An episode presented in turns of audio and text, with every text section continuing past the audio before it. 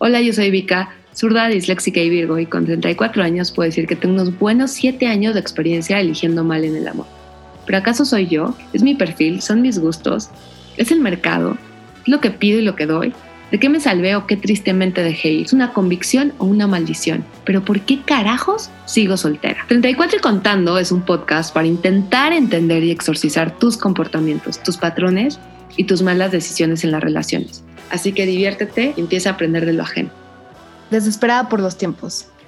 Gracias por seguir escuchando. Ahora vamos a un nuevo capítulo donde vamos a hablar de las lindas chaquetas del pasado y el futuro que al final de cuentas nos hacen insatisfechos. Realicé una encuesta, la pregunta era, ¿dónde pones más tu cabeza? ¿En el pasado o en el futuro? Y la mayoría contestó que en el futuro. ¿Por qué estamos tan obsesionados? Algo que mi mamá me decía desde que creo que tenía como veinte, era que estaba obsesionada con lo que iba a pasar o con lo que podría pasar, ¿no? Es que cuando tenga treinta y dos, es que cuando tenga veinticinco, es que cuando tengas cuarenta, no me decía, es que no entiendo por qué estás pensando en un futuro, piensa ahorita. Yo, ma, es que tengo que tener un plan para ubicarme en qué cosas debo, debo hacer. Si bien eso se escuchaba un poco adulto, ¿no? Un poco virgo, que estoy pensando, si me imagino las cosas van a pasar, pero creo que hoy, a casi horas, bueno, semanas de mis treinta y cinco, siento que vivir esperando lo que sigue es una de las peores conductas y patrones que he llevado en mi vida. No sé si todo empieza desde que entré a una escuela católica y que nos pintan que el cielo será el mejor lugar. Entonces, que esta vida, pues hay que portarnos bien porque lo que viene va a estar cabrón. Entonces, sin culpar a la religión, yo creo que es la primera vez que escucho que algo más llegará a tu vida. Pero he pensado, ¿dónde parte esto? ¿En qué otras formas me han dicho que en el futuro está la respuesta? ¿O por qué me he obsesionado tanto con pensar en el futuro, en el mañana? Esto ha afectado mis relaciones, mi trabajo, ha incrementado mi ansiedad, siempre vivir para el mañana.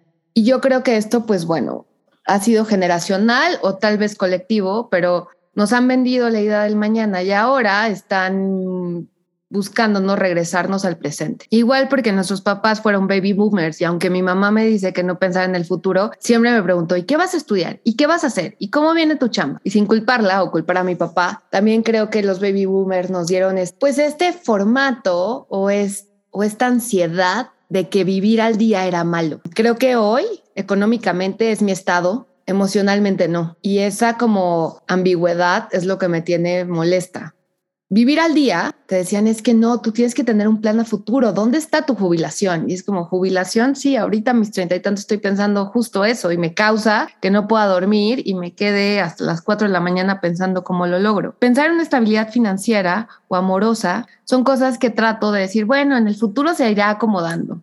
Sí, pero ese futuro ya hoy tengo treinta y cuatro años y no veo muy claro la situación. Agrégale una pandemia, agrégale la tecnología, el mundo cambió, pero el mundo siempre cambia. Y estos dos factores, la estabilidad financiera y la estabilidad amorosa, o sea, me crea pánico. Tengo treinta y cuatro años y a la fecha no tengo una rutina de belleza estable. Eso también es un punto. Si bien eh, mi mamá es súper ordenada y siempre la veía poniéndose sus cremas, como que llegué a decir algún día, ¿no? Ya cuando sea grande voy a tener mi crema de noche y mi crema para las arrugas y mi crema para los ojos. Hoy, si se fijan, aunque lo intento, pero no soy constante, la rutina como más de skincare que uso es lavarme la cara, los dientes y si siento la piel reseca me pongo la crema. Y yo creo que aquí alguien se va a aterrar de que tengo treinta y cuatro años. Fumé mucho tiempo y bendito sea, tengo una buena genética por mis abuelas, pero no se ven tantas las arrugas, aunque acepto que me he regalado un baby botox de vez en cuando. Es absurdo, es súper absurdo que una mujer adulta no tenga una rutina de piel constante. Sí me pongo bloqueador, eso sí lo he aprendido, pero eso tiene que ver más por el, la capa de ozono y el sol que por mi, por mi rutina y por mi estabilidad. Como que no pienso en el futuro en ese sentido. No siento que voy a envejecer, aunque ya tengo treinta y cuatro. Si bien ahora está de moda que los cincuenta son los nuevos treinta, me causa conflicto sentirme que por un lado soy súper teen y por otro lado quiero sentirme adulta. Salud por eso, porque no he encontrado la respuesta y espero que este podcast llegue a algo más conciso. Algo que tal vez ustedes no saben es que desde el dos mil, creo que diez o dos mil nueve, mi grupo de amigas, las famosas albañilas, fui documentando, ¿no? Con camarita todas las tonterías que hacíamos. Y cada año en diciembre, en nuestra cena anual de Navidad, compartí el video. Y cuando me siento muy nostálgica o cuando me siento que no debo tener los pensamientos del futuro, veo esos, esas películas y me emocionan porque me recuerdan a una versión mía y, y yo creo que las versiones de todas, que literal los primeros cinco años de esos videos eran fiestas, eran salidas al antro, eran comidas, eran tonterías. Estábamos jóvenes, estábamos en la universidad y nos sentíamos que teníamos el mundo y a la vez pensábamos que y era el mensaje de Navidad y vamos para el siguiente año y las cosas van a salir chingonas el siguiente año. Y era, en vez de decir como, güey, nos fue de poca madre, era, pero el próximo la rompemos, el próximo es nuestro año.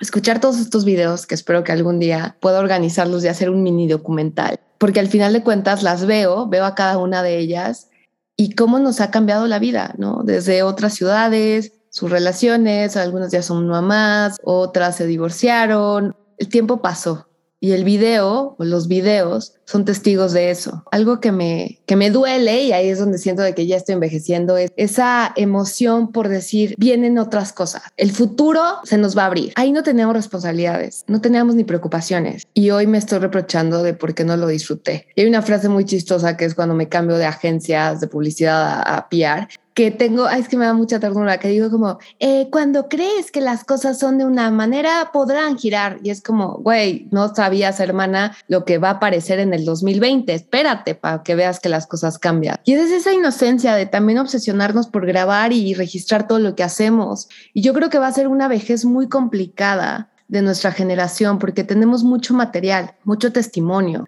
de quiénes éramos, qué pensábamos, qué sentíamos. Facebook cada día nos recuerda lo que éramos hace siete, seis años, cinco años. Y sin lastimarnos, ¿no? Sin afán de joder. Obviamente a mí me crea un conflicto porque digo, ¿por qué estoy tan obsesionada con el futuro? ¿Por qué estoy tan obsesionada con el pasado? ¿Por qué no puedo pensar nada más en el ahorita? ¿Por qué el pensar en el ahorita es malo? Y justo ayer me leyeron el tarot. Mi gran amigo Raúl me leyó el tarot porque yo leérmelo a veces no, no puedo. Necesito un externo. Y las cartas nunca mienten. Y salió. Las cartas lo que dicen es que debes de trabajar mucho con tu verdad y con tu justicia. Entonces la primera carta te habla como no seas malagradecida contigo misma, no seas ingrata contigo misma, ¿vale? Tienes que trabajar más tu libertad y tu desapego para que la alegría llegue a tu vida, porque siento que tratas de controlar mucho las situaciones y controlar lo que pasa a tu alrededor. Las cartas te piden mucha calma, mucho equilibrio, mucha paz, mucha estabilidad. Justo eso, que tenía que abrazar mi día, que tenía que dejar de ser tan injusta. Y yo creo que este mensaje alguna también le va a caer.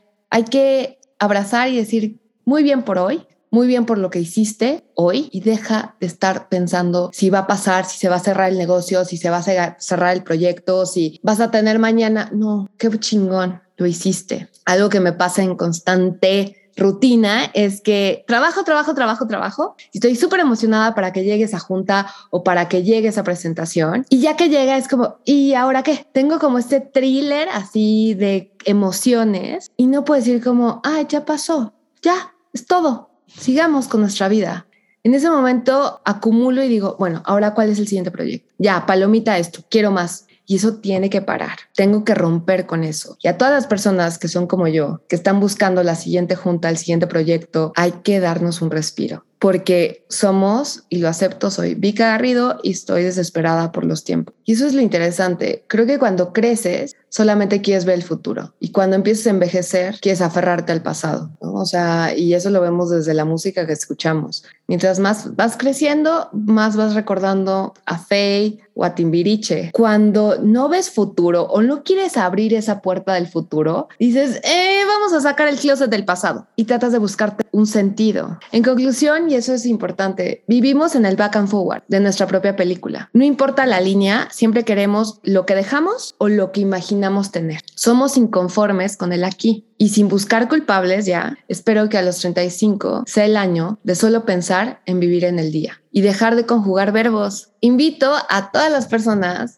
que les interese entrar a mi programa de concentrarte en el día y mejor intentar llevar un diario, pero no de proyectos a futuro, no de ideas que pueden pasar, sino decir hoy hice esto. Cuando era niña los tenía y me da mucha risa porque creo que era, creo que es ahí donde éramos libres. Tengo así el recuerdo de una hoja en específico que tenía como hoy fue un día increíble. Fui a comer con mis papás y con mi abuela y después me puse a ver una película.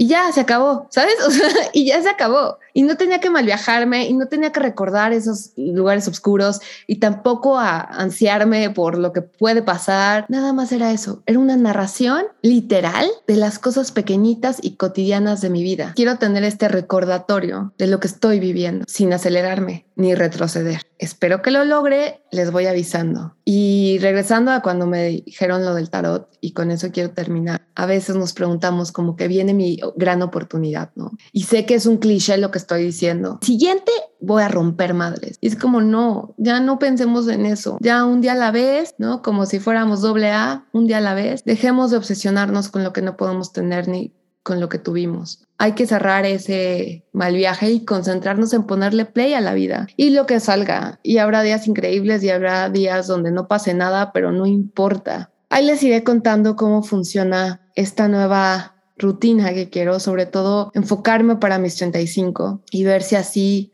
tengo mucho más paz mental y no soy tan desesperada y gozo las cosas que tengo, porque digo que voy a estar bien, pero también mi cabeza está pensando en los siguientes cinco proyectos o en los siguientes cosas que debería hacer porque estamos acelerados. Y meditar yo creo que es una de las cosas que la gente adopta mucho para, para eso, para regresarte al aquí y a la hora. Entonces no lo sé. Esta es mi historia. Gracias por escuchar. Olvidémonos de vivir en el pasado, olvidémonos de añorar un futuro y veamos las cosas paso a pasito. Y espero que eso también funcione en las relaciones, porque no sé de aquí, pero cuando estás con alguien o estás conociéndolo, siempre estás pensando en ¿y qué puede pasar? Y, y si pasa esto, y si el güey funciona, entonces nos vamos a ir a un viaje. Y si funciona en un viaje, entonces podemos irnos a esto. Entonces siempre creo que estoy jugando un pinche juego, ¿no? O sea, un fucking Mario Bros. Con mi vida. Me ha costado mucho trabajo conectar con güeyes últimamente porque como que no le veo el sentido. Como que no veo para qué, ¿no? No veo, no quiero un futuro ahorita. Entonces digo, ¿para qué voy a perder mi tiempo? No, Vika. Trata de pensar en el ahorita, pues tal vez para que te diviertas un ratito. No tienes que estar pensando si va a servir o no va a servir, si, si va a funcionar o no va a funcionar. Espero que les guste este episodio sobre la obsesión de los tiempos. Y para terminar, y con eso concluyo, hace unas semanas fui a recoger, ¿no? Fui a recoger una, un par de cosas que tuve que arreglar porque chaparra, y recordé que la tintorería es de los lugares más icónicos de la humanidad, porque es el claro, claro ejemplo del presente. Ahí vemos quiénes somos, qué hacemos, qué nos gusta, qué está de moda, qué no está de moda. O sea, es mejor que ir a un museo, porque en un museo a veces hay piezas del pasado y hay cosas muy futuristas, pero ir a una tintorería es esa sensación de el presente. Entonces, cuando se sientan confundidos, les recomiendo que vayan a lavar algo o vayan a arreglar su ropa para recordar que pueden ponerle una pausa y estar en conexión con el hoy. Aquí no los voy a invitar a una meditación, aquí los voy a invitar a que vayan a esa tintorería, porque de verdad creo que sí son testimonios del aquí y el ahora. Gracias por escucharme y nos vemos en el próximo episodio.